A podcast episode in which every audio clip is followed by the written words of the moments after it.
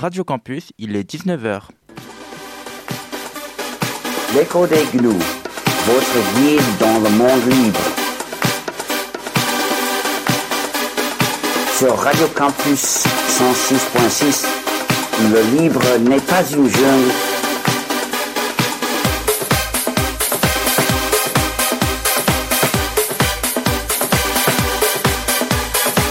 Le libre n'est pas une jungle comme le logiciel privateur. L'écho des gnous. Bonjour et bienvenue dans le 215e numéro de l'écho des gnous, l'émission qui vous explique l'informatique libre. Je suis aujourd'hui avec Pierre. Bonjour Pierre. Bonjour. Cette émission est encore une fois en différé. Les studios de Radio Campus n'ont pas encore ouvert, donc cette émission est enregistrée le 9 janvier pour diffusion le 10 janvier. C'est la première émission de l'année, donc euh, Pierre et moi, nous vous souhaitons une excellente année 2021, en tout cas une meilleure année que 2020. Vous me direz, c'est pas compliqué, mais avec ce début d'année, euh, j'oserais dire tonitruant, que ce soit d'un point de vue sanitaire ou politique, on ne sait pas encore ce que nous réserve euh, 2021. Donc Pierre, euh, tu as aussi observé euh, avec euh, effroi euh, cette prise du, du Congrès par euh, des militants fanatisés d'extrême droite, euh, partisans de Donald Trump, fanatisme qui a été exacerbé, attisé par Donald Trump. Donc on n'est pas ici pour euh, parler, je vais dire, euh, d'actualité politique, même si euh, c'est un sujet qui nous intéresse beaucoup, mais sur le fait que euh, ça a une grande implication avec les plateformes de réseaux sociaux qui servent désormais, pas uniquement pour Donald Trump, mais pour la plupart des hommes politiques. Je dirais même pour beaucoup de, de- de communication aussi d'entreprises, c'est une des principales, plateformes euh, de communication. Et euh, un sujet qui n'est pas nouveau sur ces plateformes, euh, c'est euh, la lutte contre les propos haineux, la modération. La modération qui n'a jamais vraiment été très efficace, que ce soit sur Facebook, on, l'a vu avec les comptes complotistes, racistes qui peuvent y prospérer, et également avec Twitter. Twitter, c'est encore pire, puisque, dire, Twitter, pour un président américain, ça date du moment où il était d'ailleurs candidat, c'est son principal média d'expression puisqu'il n'a pas confiance envers les médias. En tout cas, c'est euh, comme ça qu'il le vend à ses partisans. Et donc, comme tu le dis, Pierre, il a fallu une tentative de coup d'État pour que euh, Twitter se décide enfin à faire le ménage et à bloquer Donald Trump. Euh, Ça pose aussi une question, hein, c'est le monopole que peut avoir une entreprise privée telle que Twitter sur la parole publique, puisque du fait de la, de la concentration et de la, décent- de la cent- plutôt la centralisation de la parole, des outils de communication, on se retrouve avec une entreprise qui, là, on va dire, c'est à bon escient, puisque, euh, enfin, même si la réaction est tardive, mais tout de Un même, peu euh, tardive. l'entreprise a quand même, euh, peut quand même décider de couper le principal moyen de communication d'un chef d'État. Même si euh, le chef d'État dispose encore des moyens hein, de son, son administration fédérale pour encore une dizaine de jours. On a presque envie de dire hélas, mais il a toujours son site internet, Pierre. Oui, mais le, problème, ça a été que, usuellement, pour beaucoup de gens, dès qu'il y a un écart par rapport aux règles et qu'un un contenu euh, haineux est diffusé, ce genre de choses, il y a quand même très rapidement des censures qui sont appliquées. Même si globalement les plateformes ne censurent pas assez du point de vue à la fois des pouvoirs publics et même il y a certains éléments sur lesquels normalement quand on leur signale un contenu ils doivent réagir rapidement.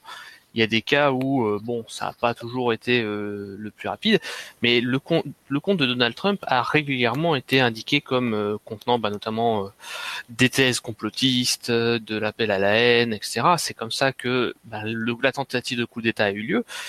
Et il a fallu attendre que la tentative de coup d'État ait lieu pour qu'ils agissent. Ils ont pas, ils ont pendant pendant plus de quatre ans, ils se sont assis sur leur règlement, ils se sont assis sur le fait que bon, il y a des violations évidentes de beaucoup de, règlements, de, de- des, conditions d'utilisation des sites, etc. Mais c'est pas grave, c'est Donald Trump, on va accepter. Il l'a accepté pendant la campagne, il l'a accepté en, en, en tant que chef d'État, ils acceptaient ces violations. Est-ce que c'est normal? Excuse-moi, mais c'est à ce moment-là qu'il aurait fallu intervenir. Parce que, effectivement, euh, bloquer un président américain, dire un chef d'État en exercice, c'est compliqué. Euh, à partir quand il est candidat, j'ai envie de dire, ça reste dans le domaine euh, du possible. C'est là où Twitter s'est fait prendre à son propre jeu. Et le fait est que Donald Trump a aussi donné encore plus de visibilité à Twitter.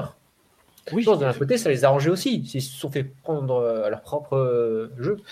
Voilà, oui, mais ça c'est le problème en, en tant qu'opérateur privé, c'est ah tiens, ça nous fait gagner plus d'argent, ben on va le faire quand même, même si c'est contraire à nos règlements, même si même si c'est problématique, on va le faire. Justement, c'est euh, si, t'es- si si tu es assez puissant, tu as le droit de euh, non- ne pas respecter les règlements de la plateforme. C'est quand même un peu étonnant. Je- trouve le procédé, euh, ben, du coup, ça, crée un, déséquilibre. C'est tu es chef d'État, donc tu as le droit de dire de la merde. C'est pra- c'est pratique mais je sais pas si c'est euh, sais pas si c'est vraiment ce qui est souhaitable au final. Par ailleurs, du coup, il y a, deux trois effets de bord. Déjà sur les aspects de blocage des contenus, il y a un, élément qui est assez intéressant, c'est que à partir du moment où ces opérateurs privés, donc que ce soit Facebook, Twitter, Instagram et autres, décident de fermer les comptes, tout le contenu qui a été publié jusqu'à maintenant disparaît. Est-ce que je suis le seul que ça gêne? Si c'est des contenus qui ont été publiés officiellement par le président des États-Unis, si c'est des photos qui pourraient contenir des éléments pour comprendre ce qui s'est passé au, Capitole, si, si c'est des vidéos qui pourraient expliquer ce qui s'est passé. Là maintenant, ça a complètement disparu, ça n'a jamais existé. Alors que normalement, euh, ce qui était prévu, c'était euh, que le compte Twitter du président soit archivé. Hein, c'est une procédure, euh, processus qui est fait entre euh, Twitter et la présidence des États-Unis. Et donc le, le compte euh, POTUS pour President of the United States euh, soit remis à la nouvelle administration. Donc en théorie, les données sont conservées et archivées sur un autre compte. Là, effectivement, euh, c'est, je dirais, euh, comme si on, on brûlait les archives. Ben voilà, c'est ça aussi, d'un journal où on brûlait des archives officielles.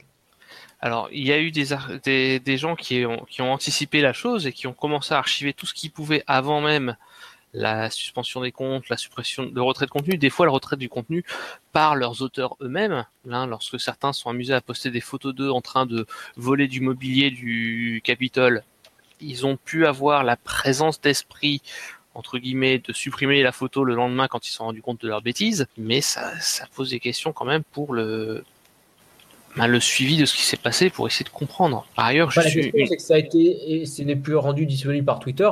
Euh, rien ne dit que euh, ça a été effacé des serveurs de Twitter. Oui, mais comment fait la police pour savoir que sur tel compte, il y a eu une photo publiée et donc il faut demander à Twitter le, de retrouver cette photo?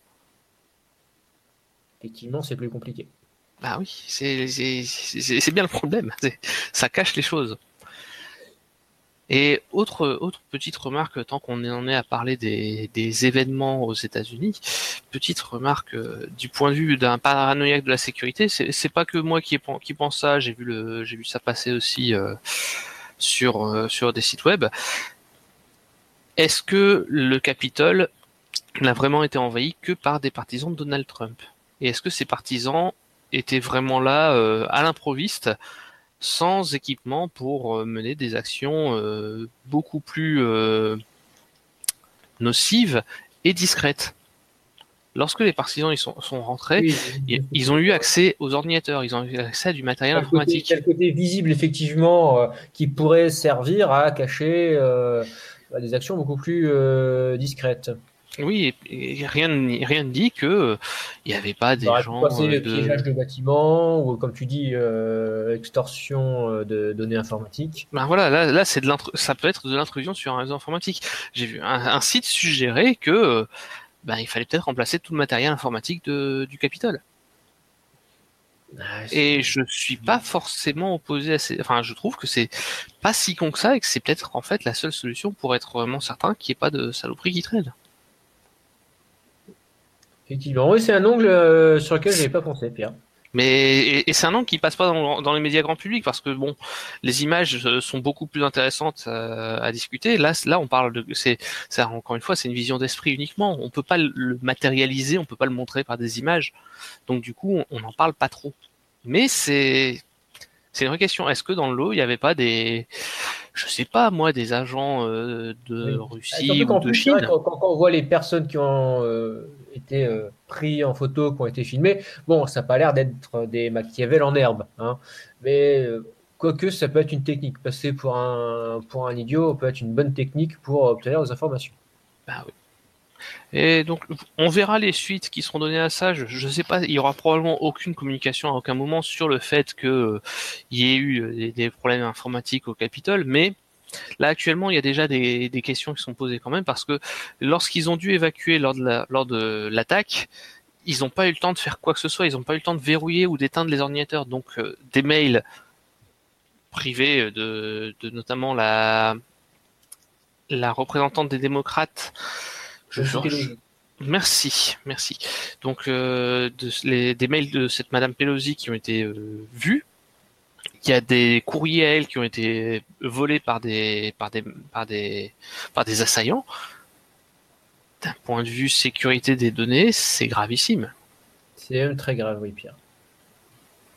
On continue avec les nouvelles Internet. Là, on va passer sur du un peu plus technique. Free Mobile euh, propose l'IPv6. Donc, on sait que Free, l'opérateur ADSL euh, fibre, le propose. Internet fixe le propose depuis assez longtemps. C'était même un des précurseurs. Euh, sauf que, bon, effectivement, comme on l'avait dit lors d'une précédente émission, sur l'IPv6, ça met quand même beaucoup plus de temps à se déployer. Voilà. Et étonnamment, ils se mettent à le faire tout pile au moment où ils commencent à déployer la 5G sur laquelle, dans les dans l'octroi des licences, il était écrit support d'IPv6 obligatoire. Moi, je pense que c'est juste une coïncidence. Après, s'il aurait fallu, s'il a fallu la 5G pour euh, qu'IPv6. Euh, non, mais c'est triste. Attends, on parle d'une norme quand même qui date de la fin des années 90. Oui, enfin, c'est pas Free Mobile qui est à lui seul responsable du retard du déploiement de l'IPv6, Pierre. C'est quand même c'est triste que les opérateurs ont une inertie commune de tout le tout le monde du réseau des télécoms. Oui, mais c'est pas une raison pour euh, ne pas le déplorer. Comment ne pas avoir euh, sur votre site internet de bandeaux euh, vous demandant si vous acceptez les cookies de traçage? La meilleure solution reste pour ne pas avoir de bandeau et respecter la loi, de ne pas déployer de cookies de traçage sur votre site internet, Pierre. Tout à fait. On a l'exemple là récemment avec le, le, site GitHub. Donc c'est un hébergement de logiciels qui est beaucoup utilisé par des logiciels libres, même si le site lui-même n'est pas libre du tout, contrairement à GitLab. Le site a été, enfin GitHub a été racheté il y a quelques temps par euh, Microsoft et du coup ils ne sont pas dépendants de la publicité pour euh, leur fonctionnement ils dépendent de d'abonnements payants pour les entreprises. Donc, ben, ils n'ont pas besoin de traçage, ils n'ont pas besoin de cookies non essentiels. Donc, ils n'ont pas besoin du bandeau. Fin. Ça rejoint ce que tu dis quand même depuis euh, maintenant un certain temps, c'est que bon, la gratuité, euh, qui est pourtant, je ne vais pas dire un principe d'Internet, mais qui est dans les mœurs euh, d'Internet, au final, est un, c'est un cadeau empoisonné puisque euh, bah, pour payer du contenu, payer euh, des développeurs, payer des journalistes, euh, si c'est pas le client qui paye directement, ce sera via la pub et plus une pub est publicité est ciblée, plus elle vaut cher. Ah, tu, me fais regretter mon choix d'éguiquilisation. Pour dans deux semaines, j'en ferai une rigolote dans ce cas. J'avais, j'avais, j'ai hésité. Tu m'as convaincu. Je garde le sujet sous le coude. Je vous avoue que c'était pas prévu. Alors, c'est un vieux serpent de mer, la disparition du réseau cuivre, donc le réseau téléphonique euh, commuté, donc celui qui permet euh, d'avoir Internet via la DSL. Donc l'ambition de l'ARCEP, d'ailleurs, qui vient de changer de président, mais ça ce sera euh, la news d'après, serait donc de le supprimer. Alors, techniquement, il n'y a rien de compliqué. Enfin, il a rien de compliqué. Technologiquement, c'est pas compliqué. C'est juste que euh, c'est des opérations de travaux publics et de génie civil. Euh, en sachant que euh, certaines personnes, telles que moi-même, qui habitons dans une grande ville, n'ont pas encore la fibre et c'est pas encore arrivé dans la rue, je pense que dans 10 ans, c'est une ambition assez, pas dire irréaliste, mais L'ARCEP n'a pas vraiment de moyens contraignants là-dessus. C'est-à-dire que l'ARCEP peut, peut, alerter. Après, il euh, faudra l'argent. C'est ça, mais si tu fixes pas d'objectif ambitieux, il euh, n'y a rien de, grand qui va être accompli. Et après, ils visent une bascule, une substitution totale du cuivre. Si ça permet déjà de supprimer le cuivre des grandes métropoles, Après, je sais pas si- reste une entité de régulation. Après, ça, c'est au pouvoir public de se Après- saisir du sujet et euh, de faire un grand plan de déploiement de la fibre. Après, même les opérateurs ont quand même envie de supprimer les euh, réseaux cuivrés. Par contre, petite remarque quand même sur la fibre, un, là, un sujet qui m'inquiète énormément, c'est que, et d'ailleurs l'ARCEP, là je, je cite, euh, l'ARCEP se félicite de la mobilisation d'Orange pour ce chantier inédit de la bascule du cuivre, et en fait Orange pour tous ses investissements pour la mise en place d'un nouveau réseau, du réseau fibre. Le gros problème que j'ai avec ça, c'est que Orange est en train de reproduire et beaucoup de gens du côté des, réseaux euh, le constatent chez les opérateurs euh, autres qu'Orange. Orange est en train de reproduire les mêmes pratiques anticoncurrentielles qu'avec la DSL. C'est-à-dire que quand un ticket est ouvert par l'opérateur Orange, enfin par le- le- l'entité commerciale Orange pour un de ses clients auprès de l'opérateur technique Orange, le ticket est traité dans, en 24-48 heures. Quand l'opérateur euh, lambda, que ce soit euh, Free, euh, OVH, peu importe, qui a un client sur une fibre euh, appartenant à Orange, quand l'opérateur commercial Free demande à l'opérateur technique Orange la résolution d'un problème, là par contre ça prend une, deux, trois semaines. J'ai eu, j'ai- j'ai- Non, j'ai- c'est- et on a tous des cas. À partir du moment où tu dois faire passer par un prestataire euh, euh, pour ton infrastructure, pour de l'infrastructure, forcément, tu inclus de la latence. Je dirais que- Oui, mais le pourquoi est-ce que le- en fait le processus pour contacter l'opérateur est standardisé et Orange en interne est obligé normalement de passer par le même processus? Comment ça se fait que magiquement les tickets d'Orange sont quand même traités, les tickets en provenance d'Orange sont traités plus rapidement par les techniciens que les tickets en provenance des autres opérateurs? je sais pas, euh, À l'époque boîte- de la DSL, c'était la même chose. C'était la boîte aux lettres est plus proche. bah oui, voilà. La bonne, excuse. C'est, en fait, ça, c'est une manœuvre qui, qui m'inquiète parce qu'elle se reproduit. Et il y a beaucoup de gens qui, du coup, bah, disent, bah ouais, mais la fibre, ça marche pas chez Free ou ça marche pas chez OVH, ça marche pas chez euh, Tartampion. Je vais basculer chez, Orange parce que, ben, eux, ça marche le. Et, et effectivement, oui, ça marche chez Orange parce que quand il y a un incident, il est réparé très rapidement quand c'est un client Orange. Alors que c'est le même réseau. Ça, ça m'inquiète. Beaucoup. Hmm, Il n'y aurait pas une, une autorité de régulation des télécoms euh, qui s'appellerait? Ah, qui félicite Orange jusqu'à maintenant, donc je m'inquiète. On continue avec l'ARCEP qui euh, a une nouvelle présidente qui a été donc euh, nommée par le gouvernement, c'est Laure de la Rodière, députée alors Agir, qui est un micro-parti de droite centriste euh, proche euh, De droite. de la République en marche, hein, de- des élus de droite qui soutiennent euh, Emmanuel Macron, Macron. donc c'est une ancienne euh, députée UMP puis les Républicains, qui a également travaillé euh, pas mal d'années euh, au sein du groupe Orange, ce qui a fait euh, Oh, ben ça quelques- alors. notamment un dirigeant d'une des sociétés qu'on vient de citer qui travaille dans le domaine des télécoms. Alors, sa connaissance euh, en matière de télécommunications est quand même plutôt reconnue, hein, on va lui quand même avouer ça. Euh, ce qui est assez rare pour une parlementaire, il faut le dire. Elle a défendu la neutralité du net. elle défend la neutralité du net. Donc, euh, d'un point de vue compétence, c'est quand même pas euh, le plus mauvais choix, euh, loin de là. Après, euh, la question qui se pose, c'est le fait que ce soit une, une parlementaire, donc une autorité indépendante administrative est là justement pour avoir un œil de, de contrôle et de neutra- neutralité vis-à-vis des, des parlementaires. Alors, forcément, elle va pas se mettre à oublier toutes les personnes qu'elle a connues au Parlement, c'est quand même une membre relativement influente. Et elle a également travaillé pour un opérateur. Donc, je dirais au niveau euh, conflit d'intérêts, effectivement, alors on va pas lui faire un procès d'intention, mais euh, la question se pose savoir quel type de profil déjà mettre président de l'Arcebor. C'est pas de, notre sort.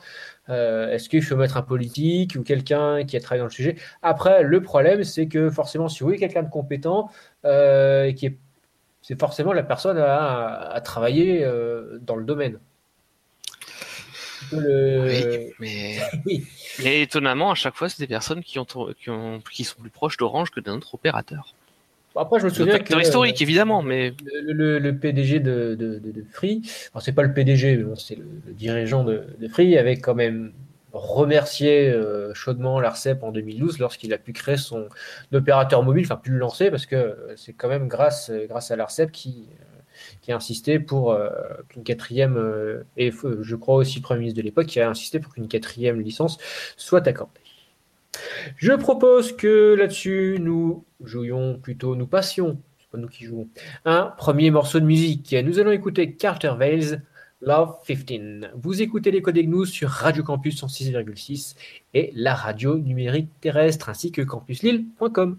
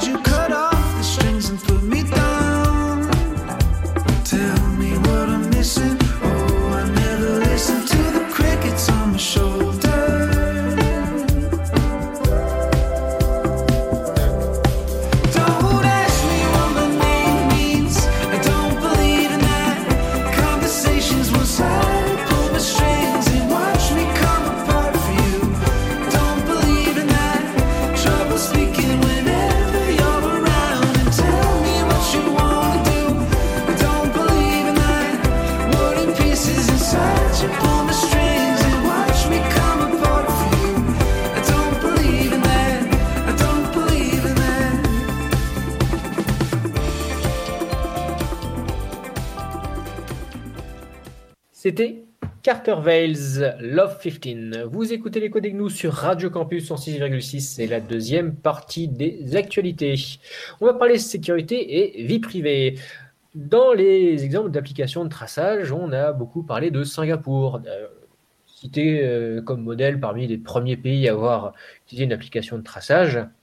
Et euh, souvenez-vous, quand ça commençait à être mis service en France, hein, le fameux Stop Covid remplacé par Tous Anti-Covid, bon, c'est la même chose, mais juste euh, renommé. Euh, Quand on commençait à, faire part de nos craintes sur euh, la vie privée et sur le fait que ça allait, je dirais, habituer les gens à être surveillés, parce que normalement, si c'est bien fait, ça, ne- surveille pas, mais tout de même, on disait oui, mais alors. Hein, Vous, avez, vous êtes déjà euh, surveillé par Google. J'aime beaucoup d'ailleurs cet, cet argument, puisque bon, les GAFA vous surveillent, euh, vous pouvez être surveillé encore plus. Hein. Je suis surpris par l'argument.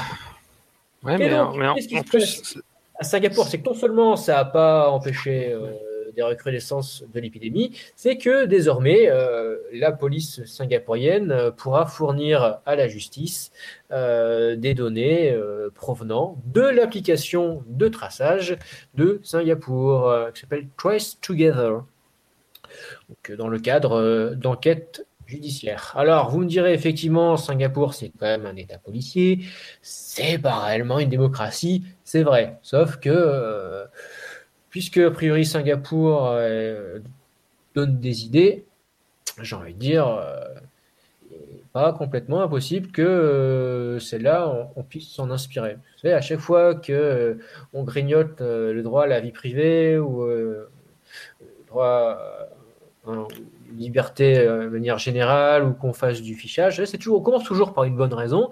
Et au final, dire que bon, vous avez accepté ça, et du coup, vous pouvez accepter celle d'après. Hein, euh, Ah. Moralité, euh, hein, comme, comme, euh, j'aime à le dire, chaque renoncement à votre vie privée est la justification de la suivante. Bah d'ailleurs, ça- revient à ce que c'est illustré par ce que tu disais au début. Euh, pourquoi vous re- refuserez le traçage par euh, par euh, anti-Covid machin? C'est bon, vous acceptez déjà le traçage par les GAFAM. Vous n'êtes pas à ça près. Ah, mais c'est le vrai argument. Ça, C'est- le- l'argument qui a été utilisé euh, tort Mais oui, mais- travers. Mais cet les argument-là, cet argument-là, c'est le même que celui que tu viens d'évoquer. Du coup, c'est vous avez déjà accepté de grignoter vos ça, libertés. ben oui. Vous on- autant c'est plus loin. que, par ce principe, euh, pouvoir continuer, pouvoir continuer comme ça. On continue avec la vie privée avec euh, l'application de messagerie instantanée WhatsApp qui change ses conditions d'utilisation. Euh, actuellement, donc comme toute application euh, Android qui se respecte, WhatsApp essaie de pomper le maximum de données possibles et imaginables. Alors, je suis mauvaise langue, certaines applications telles que Signal, si vous regardez effectivement la liste des, autorisations que vous donnez, c'est la liste minimale. Sauf que depuis le rachat avec de WhatsApp par Facebook, euh, Mark Zuckerberg avait euh, juré qu'il il resterait une étanchéité entre les données euh, récoltées par WhatsApp et Facebook. Sauf que euh, euh, les utilisateurs de WhatsApp ont reçu euh, un message euh, leur disant que s'ils n'acceptaient pas les nouvelles conditions d'utilisation, euh, d'ici au 8 février, ils ne pourront plus utiliser WhatsApp. Sauf que parmi ces nouvelles conditions, il y a donc euh, la fourniture des données, donc tout simplement le, carnet d'adresse ou euh, les données de communication. Alors pas les messages que en théorie c'est chiffré, donc normalement euh, chiffré de bout en bout, donc Facebook ne devrait pas y avoir accès, mais il y a tout de même bah, les métadonnées ou votre profil, votre carnet d'adresse, c'est quand même déjà beaucoup. Alors D'après euh, le site euh, NetImpact, euh, qui a priori sait quand même palucher les nouvelles conditions d'utilisation, ça ne s'appliquerait pas aux utilisateurs résidant en Europe. Mal, ils ont pas le droit. Ils n'ont pas le droit. Alors moi, euh, il reste quand même un point que je n'ai pas réussi à éclaircir, c'est savoir ah, s'il faut tout de même ou pas cliquer sur le petit bouton. Bah, il se trouve que hein, je ne suis pas parfait, moi aussi j'utilise WhatsApp, parce que le problème de ces applications, c'est que des problèmes des réseaux sociaux, hein, des applications de, de messagerie instantanée, c'est que forcément, euh, vous l'utilisez, c'est une chose, il faut que vos contacts le- les utilisent aussi. Alors, j'ai également Signal, et tant que possible, j'utilise Signal, hein, évidemment. Euh, sauf que, euh, voilà, convaincre euh, les gens d'utiliser. déjà, j'utilise pas Facebook, j'ai pas de compte Facebook. Si vous avez, voilà, c'est bon, ça illustre cette difficulté. Si vous avez ni Facebook et vous voulez pas de WhatsApp, et voilà, ça devient, ça devient compliqué pour communiquer. Et un, élément, par contre, pour revenir sur ce que tu viens de dire à propos de WhatsApp, où les serveurs n'ont pas les clés privées de chiffrement, il y a eu un changement dans le texte, dans un texte sur des, des papiers à propos du chiffrement de WhatsApp. C'est des papiers officiels euh, qui expliquent le, le protocole qui est utilisé. Et euh, il y a eu un changement récemment. Là, il y a une phrase qui était présente avant, alors je la traduis à peu près, c'est à aucun moment les serveurs WhatsApp n'ont accès à aucune des clés privées du client. Cette phrase-là a été supprimée du document. D'accord, effectivement, c'est intéressant, Pierre. Donc, euh, Ah, le chiffrement, il est de bout en bout, mais on récupère les clés quand même. Bah, On, se le- on ne se le enfin, c'est- ils, disent plus qu'ils le montrent pas, quoi. Enfin, ils disent plus qu'ils ne récupèrent pas la clé. Moi, je trouve ça amusant de ne plus le dire. On continue le tour des GAFAM. On était chez Facebook, via WhatsApp. Maintenant, on passe à Google qui désactive des fonctionnalités dites intelligentes si vous refusez d'être pisté. C'est ça. Euh, ils ont fait ça. bah, c'est pour être en accord avec le RGPD, puisqu'ils se sont fait sanctionner avec une belle petite amende. Euh, 100 millions d'euros avec obligation de se conformer aux lois en vigueur sous 90 jours par la CNIL. Et du coup, euh, bah, notamment sur des Gmail, euh, sur euh, différents, différents services, il va y avoir des pop-up qui vont apparaître. Alors sur Gmail, c'est déjà le cas, pour dire euh, eh, si vous voulez euh, continuer d'activer les fonctionnalités suivantes, acceptez ces conditions d'utilisation avec euh, avec flicage. Et donc euh, il y a tout un ensemble de fonctionnalités, ben, du coup, qui vont désactiver pour dire ah ben non, on peut pas les faire parce qu'on peut pas vous fliquer, alors qu'elles sont implémentables sans flicage. C'est juste que eux ne veulent pas les implémenter sans fliquer. Je trouve que c'est c'est assez rigolo comme système. Et donc euh, j'aime beaucoup le, le, le choix euh, qui va être proposé aux gens, euh, refuser de fon- de la moitié des, fon- des fonctionnalités ou accepter d'être pisté. C'est c'est un, c'est un beau choix. Mais on vous laisse le choix, hein, c'est juste. Oui, oui, promis. C'est un consentement tout à fait éclairé et sans, euh, sans aucun vice. Tout à fait. C'est pas le genre de la maison. On va quand même euh, donner une bonne nouvelle avec euh, l'IGN, donc l'Institut géographique national, qui libère euh, donc ces données. Donc ça a été annoncé par donc sur Twitter, hein, donc par le Évidemment. directeur adjoint de l'IGN, donc euh, qui annonce que les données publiques de l'IGN seront libres, accessibles gratuitement en licence ouverte et Talab 2.0. Donc les premières données sur donc les, les bases de données topo, euh, ortho et la pyramide plan IGN. Donc, euh, ce seront donc, voilà, essentiellement les données topographiques donc, euh, concernant le relief de la France euh, qui seront euh, dans un premier temps euh, mis sous licence libre. Voilà, pour des projets tels qu'OpenStreetMap, euh, on sait que voilà, il y avait quand même des frictions hein, euh, au début d'OpenStreetMap entre euh, l'IGN, avec l'IGN, voilà, qui un établissement. Alors tout ça, c'est le, le- j'avais le problème que Météo France, c'est-à-dire ce sont des établissements publics à caractère industriel et commerciaux qui ont à la fois une, mission de service public, mais qui font également de la prestation. Donc c'est assez. Autant aux États-Unis c'est plus clair, c'est euh, si ça a été développé par un organisme public, les données sont publiques. C'est pour ça que les météorologues, amateurs euh, utilisent euh, fréquemment les, modèles américains, puisque ceux-là sont libres d'utilis- d'utilisation, alors qu'en France, a toujours un peu ce modèle mixte. En tout cas, Pierre, toi qui es un contributeur assidu d'OpenStreetMap, je pense que tu t'en réjouis. Oui, après, l'IGN ne va pas diffuser notamment tout ce qui est carte, enfin carte routière, et ni, ni les scans d'anciennes cartes qu'ils ont pu avoir. Ça, c'est assez triste parce que dans le lot, il y a des cartes vraiment anciennes qu'ils ont. qui Ah, sont- les fameuses cartes, les cartes de Cassini notamment. Vous pouvez d'ailleurs aller voir sur, c'est pas libre, mais vous pouvez aller voir tout de même sur le portail de l'IGN, qui est quand même une belle source d'information, même si c'est Oui, mais ça, c'est pas libre. Et ça, ils vont pas le libérer, hélas. Je trouve ça, je trouve ça un peu dommage. Je comprends pas trop pourquoi ils, ils, ils ont pas cherché à libérer. Alors, officiellement, ils disent que, qu'il y a des problèmes de droit d'auteur. Sur les, à- à- sur les cartes. Je pense pas, mais. Euh, voilà, mais ils ont dit tous les scans, on, parle va pas les libérer. Dans les cartes de Cassini. Après, c'est une bonne nouvelle pour la partie ortho notamment, parce que oui, c'est des données qui sont intéressantes et qui sont un peu difficiles à mesurer. Hein, faut peut-être pas déconner. Je vois mal quelqu'un aller mesurer ça pour, pour l'intégrer sur une carte. Après, ça va pas être si intéressant que ça pour OpenStreetMap lui-même.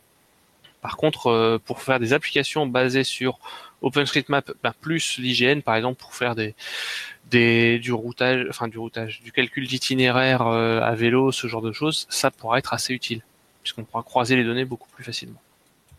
Et là, On on, retrouve- va avoir des données précises. D'autres actualités après un second morceau de musique, nous allons écouter Lazare dans la glace. Vous écoutez les codes nous sur Radio Campus 106,6, campuslibre.com et la radio numérique terrestre.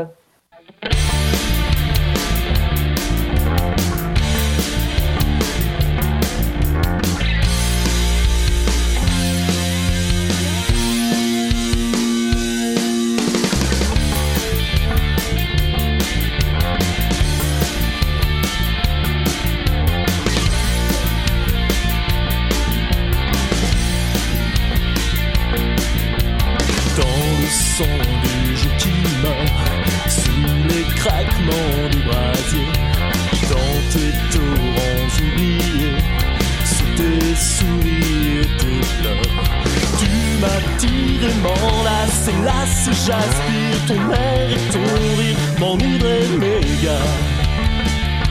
Lazare se lève et se bat. Et là-bas je déraille Et là-bas je déraille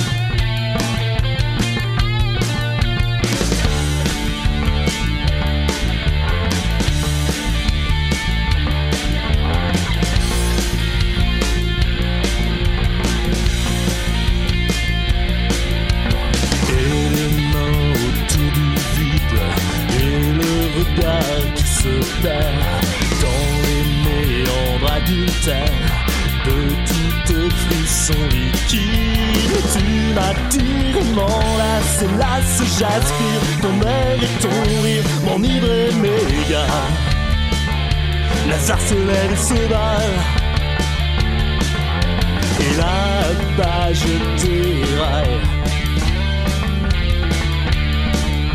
Et là-bas je déraille.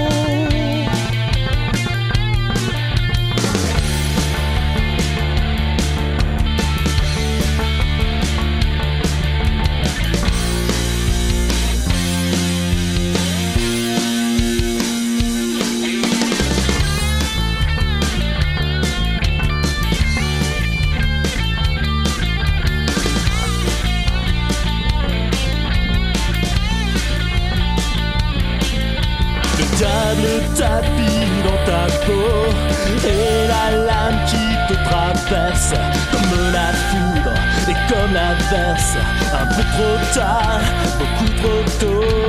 Toute une vie en surface Et ce sable entre mes doigts Était-ce elle, était-ce toi Cette fille nue dans la glace. Mais tu m'attires et m'enlace Et là j'aspire. Ton air et ton rire M'enivre et m'égare, m'enivre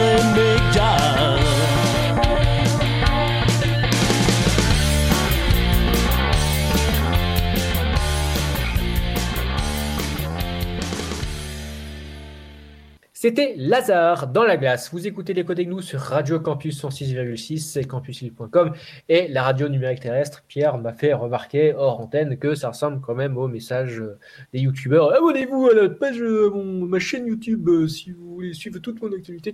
Mais forcément, comme je crois qu'ils n'ont pas des sous en fonction de leur nombre d'abonnés ou. Si, si. Alors que nous, on n'est pas obligé, hein, écoute. nous, bah, nous, on est comme euh, tous les animateurs de Radio Campus, on est bénévoles. CentOS, donc, qui est euh, la version non commerciale de Red Hat Enterprise. euh, le L, c'est quoi déjà? Linux. Oui. Ça paraissait, ça paraissait tellement évident. Tellement évident. Donc CentOS qui est ici donc des, des sources de Red Hat. Red Hat, euh, les binaires sont donc pas libres et payants, mais Red Hat, hein, comme la distribution est libre et respecte la licence GPL V2, V3, euh, fournit les sources et donc CentOS c'est un projet qui recompile ces sources pour fournir, je dirais, un clone de Red Hat, mais euh, complètement libre. Euh, actuellement, cette situation est, je dirais, en aval de Red Hat.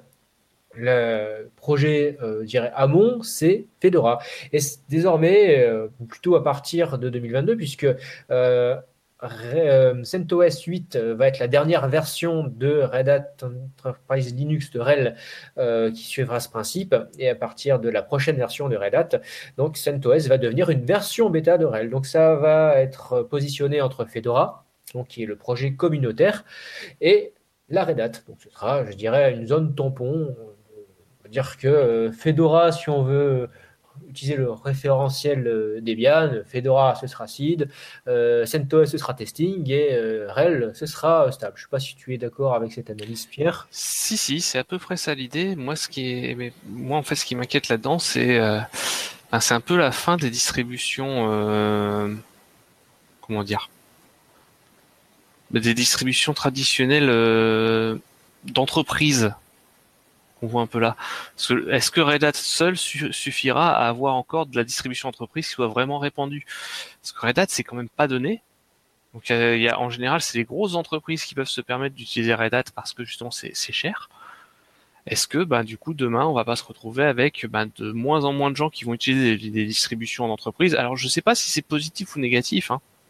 Je suis, suis pas forcément bien placé pour le dire, mais je trouve le changement là assez. Je suis mitigé. j'ai- J'aime pas trop l'idée parce que ça fait moins de distribution entreprise et surtout moins de distribution entreprise à des coûts abordables. Euh, ça, ça va devenir problématique bientôt. Donc du coup, il restera plus que Red Hat et, et Suze. Les nouvelles, ouais. Mais- Ouais, j'en- mais j'en connais pas d'autres. CentOS du coup disparaît. Ça, ça va faire bizarre. Ah, CentOS avait surtout, voilà, en fait, euh, RHEL existe toujours, c'est que CentOS euh, avait, euh, je dirais, la, la- le durée de support de RHEL sans avoir euh, le coût d'achat de licence que pouvait avoir la distribution Red Hat officielle. C'est ça. Et par contre, c'était sans le support téléphonique, mais évidemment. Mais Ah ça, oui, c'était, avec c'était, les- c'était, ça, ça, c'était un élément qui était accepté. C'était, normal. Mais là, par contre, du coup, maintenant, c'est euh, ah, plus rien. On est une version bêta, démerdez-vous. Je trouve le, Mm. le changement un peu radical et violent. L'Union européenne veut investir 145 milliards d'euros pour développer des processeurs de nouvelle génération en 2 nanomètres de finesse de gravure. Pierre, tu t'inquiètes depuis pas mal de temps du sujet des processeurs? Tout à fait. Et effectivement, là, c'est une excellente nouvelle, je trouve. Alors, on ne sait pas ce que ça va donner, mais donc l'idée pour l'Union européenne, c'est d'investir massivement dans euh, la conception et la fabrication de, semi-conducteurs.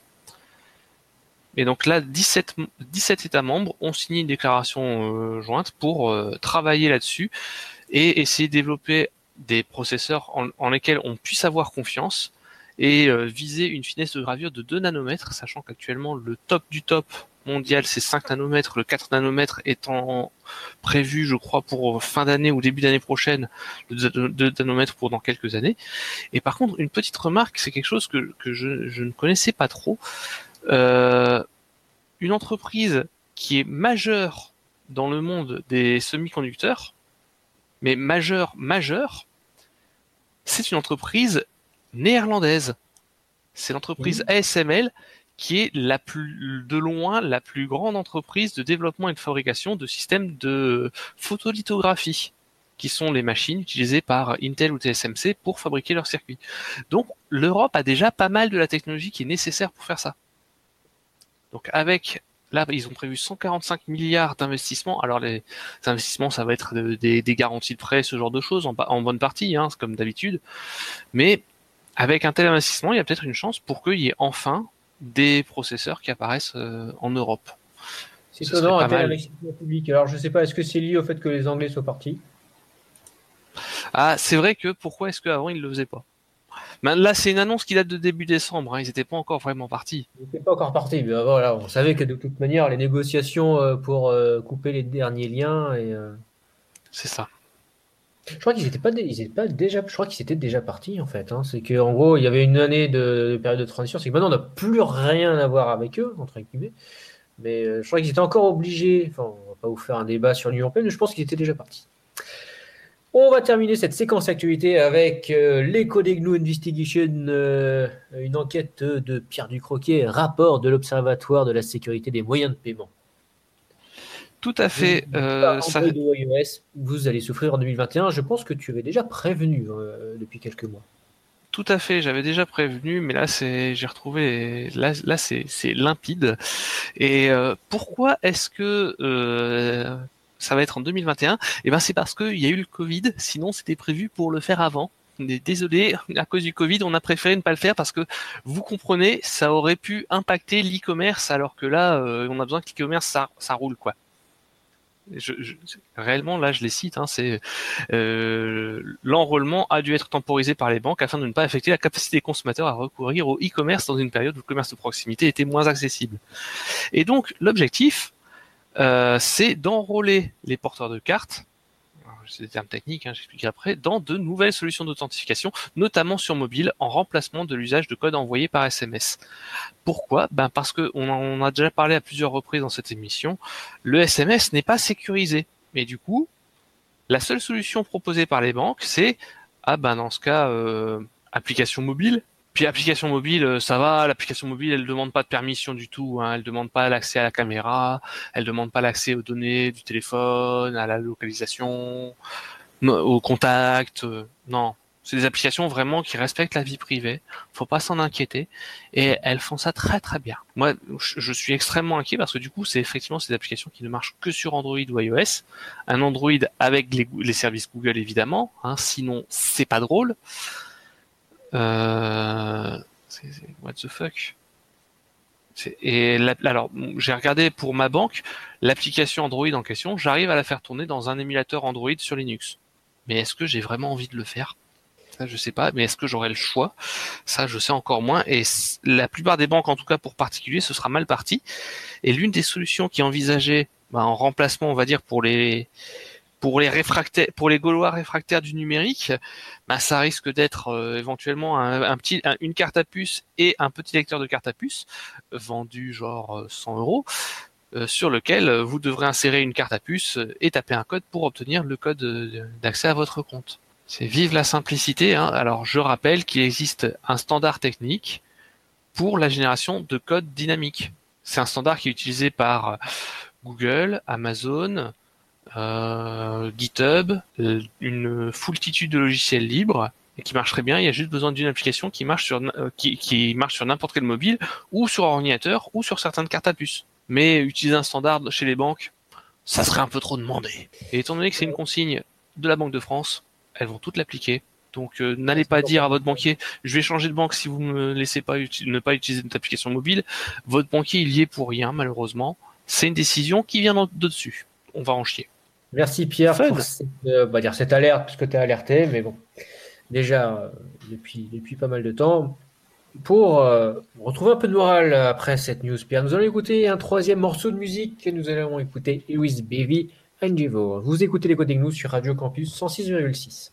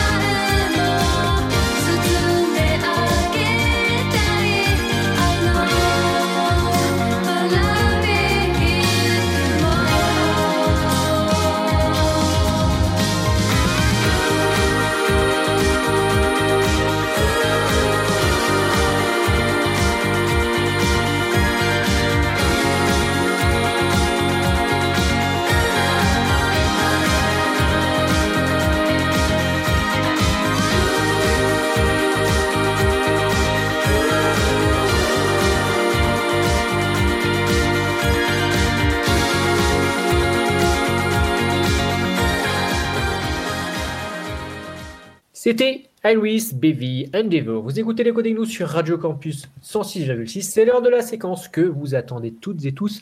C'est l'heure de la déguicalisation. Aujourd'hui, le sujet de Pierre, écologie et informatique. Allons plus loin que la réparabilité. Bon sang de bonsoir. Le cas de Clou. Pierre, j'ai un peu changé le titre. Tu me... Évidemment. Ah. Oui, je comprends bien. Donc, il y a un décret qui est passé contre euh, l'obsolescence logicielle. Il y a un indice de réparabilité des smartphones qui est sorti avec des critères de notation, etc. C'est tout ça, c'est assez intéressant. J'en parlais un petit peu. Et il y a une optique écologique dans tout ça qui c'est c'est quelque chose qu'on défend nous ici depuis très longtemps. Et euh, dans l'ensemble, ça, ce sont des bonnes nouvelles, mais ça va pas assez loin. Alors, pour l'instant, donc juste pour parler des critères de réparabilité, notamment donc pour les smartphones, il y a des critères, il faut que ce soit documenté, démontable, il faut qu'il y ait des pièces détachées disponibles, euh, il faut pas qu'elles soient à des prix abusifs, et il faut qu'il y ait avoir des informations sur les mises à jour réalisables sur le téléphone. Ça, c'est- Ah cet ensemble d'éléments sert à donner l'in- l'indice de réparabilité du téléphone. À mon- à ma connaissance, Pierre, le seul bon élève, c'est le Fairphone. Tout à fait, c'est le seul que je connaisse aussi qui ait vraiment une bonne note là-dessus. Et parce que bah oui, mais aucun fabricant ne permet de démonter sans outillage spécifique. Alors dans le cas du Fairphone sur le dernier modèle, il faut quand même un tournevis assez fin. Mais c'est pas le truc le plus dur à trouver. Et on leur demande des pièces détachées, ils les fournissent. J'ai même vu, euh, on, change la caméra, on peut passer d'un Fairphone 3 à un 3 Plus parce que ben juste vous avez acheté la nouvelle caméra et vous la branchez dedans vous avez fait une mise à jour de votre téléphone matériel. C'est- un- d'une excellente nouvelle. Par contre, ben, du coup, ça fait des téléphones plus épais. Ben oui, ils sont pas remplis de colle pour tout fermer plutôt qu'avec des vis. La vis, ça prend un peu plus de place. Donc du coup, les informations sur l'indice de réparabilité seront diffusées au, fil des, mises à jour des fiches commerciales des différents téléphones. On verra un petit peu ce que ça donne. On verra euh, si le marché euh, commence à avoir des, meilleures solutions. Un autre euh, décret est passé, c'est le décret, un décret d'application vis-à-vis de la loi anti-gaspillage. Alors pour l'instant, c'est un projet de décret d'application, c'est pas encore terminé. Donc notamment, il souhaite qu'il y ait plus de circulation sur les informations de mise à jour. Il faut qu'il y ait une garantie commerciale qui soit présente. Il faut euh, donc que ce soit protégé dans la durée. Par contre, pour l'instant, j'ai pas vu de durée indiquée. Et même si on indiquait par exemple deux ans, trois ans pour un smartphone, vu le coût écologique du matériel, ça me semble extrêmement peu. Je préférerais de loin qu'il y ait une obligation, mais ça c'est impossible à indiquer malheureusement. Je préférerais de loin qu'il y ait euh, l'obligation, par exemple pour les smartphones, de ne pas avoir de dépendance à quelque chose qui ne soit pas en dehors du noyau Linux. Pour, enfin, de ne pas avoir de pilotes non libres dans leur noyau, par exemple. Ça, ça serait un grand pas en avant puisque ça permettrait beaucoup plus facilement de, de déployer des versions d'Android spécifiques, enfin des nouvelles versions d'Android, pardon, plutôt que des versions d'Android spécifiques des téléphones portables. Mais là, ça serait intégré dans la loi des éléments qui sont beaucoup plus spécifiques à un, produit, donc je peux comprendre que ce ne soit pas fait. Par contre, un élément qui est pas du tout abordé pour l'instant par rapport à l'écologie et l'informatique, parce que bon, on parle donc de la réparabilité du matériel, on parle des mises à jour logicielles, etc. Mais il y a un élément qui n'est pas évoqué du tout, c'est les applications elles-mêmes. Il y a une tendance qui s'aggrave et, et Microsoft en a donné un excellent exemple il y a peu. Il y a une tendance qui s'aggrave à avoir des applications qui sont vraiment calamiteuses en termes de performance. Et ben, je, vais, je, vais, juste expliquer un petit peu ce que Microsoft fait, ça va bien illustrer le problème.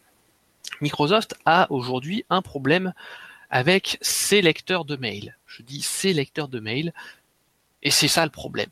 Microsoft aujourd'hui, dans son catalogue, a Outlook version web, Outlook version Windows, Outlook version Mac, et l'application Mail et Calendar de Windows 10. Et je me demande s'il reste pas encore dans le placard une vieille version d'un truc de mail qu'ils doivent encore maintenir dans leur contrat entreprise de Windows 7 ou ce genre de choses.